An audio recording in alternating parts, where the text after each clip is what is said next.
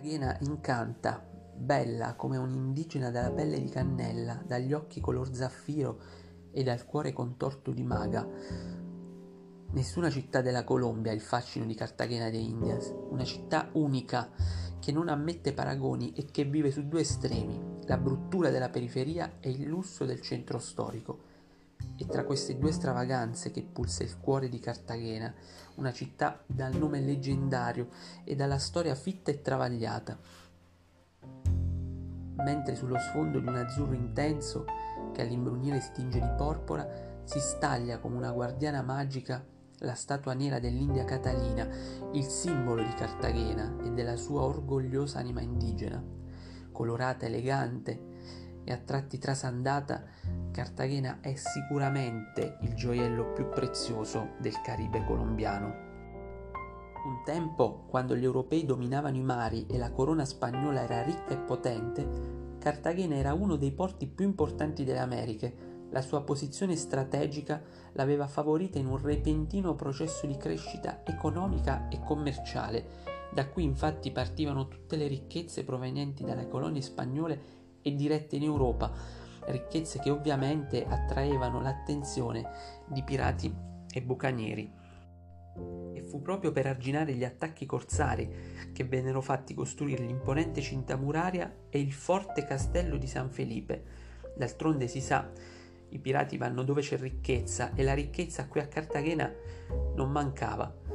In realtà una certa opulenza si percepisce ancora oggi camminando tra le strade ciottolate del centro storico ed ammirando palazzi antichi, cattedrali sfarzose e case in stile spagnolo, impreziosite da balconi in legno intagliato e da eleganti cortili interni dai giardini centenari. Il centro storico di Cartagena de Indias è oggi patrimonio dell'UNESCO, a ragione.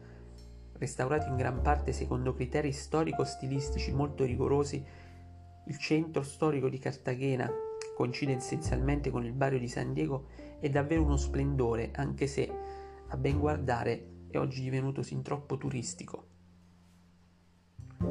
Così, boutique dallo stile caraibico, posadas dall'arredamento ricercato, ristoranti stellati e raffinati atelier danno a tutta la zona un tocco di grande eleganza, richiamando l'attenzione di turisti da tutto il mondo, di famiglie, di coppie, ma anche viaggiatori come noi che giungono qui per percepire il fascino della storia e l'eco dei romanzi di Gabriel García Márquez.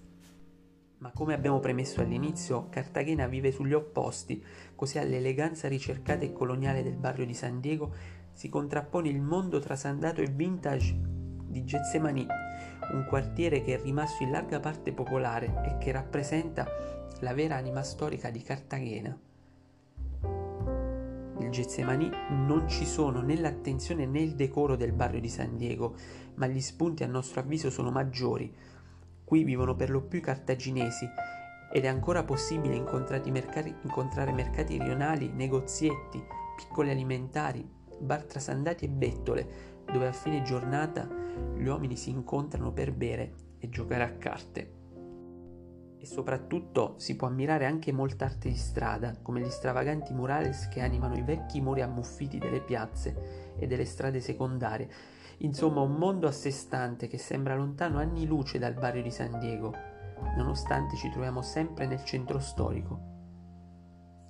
Eh sì, perché a differenza di ciò che si pensa, il Getsemani è parte integrante del casco vieco, anche se un tempo era un'isola, molto più esposta al mare e quindi anche il luogo che i pirati attaccavano per prima.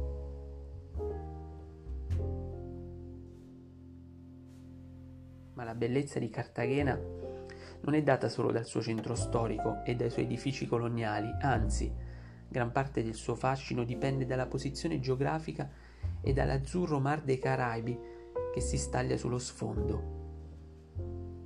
Seduti sulle mura cittadine, sembra infatti di essere davvero alle propagini del subcontinente, dove la brezza marina arricchisce l'aria di sogni e di sospiri rievocati da storie di pirati e avventurieri.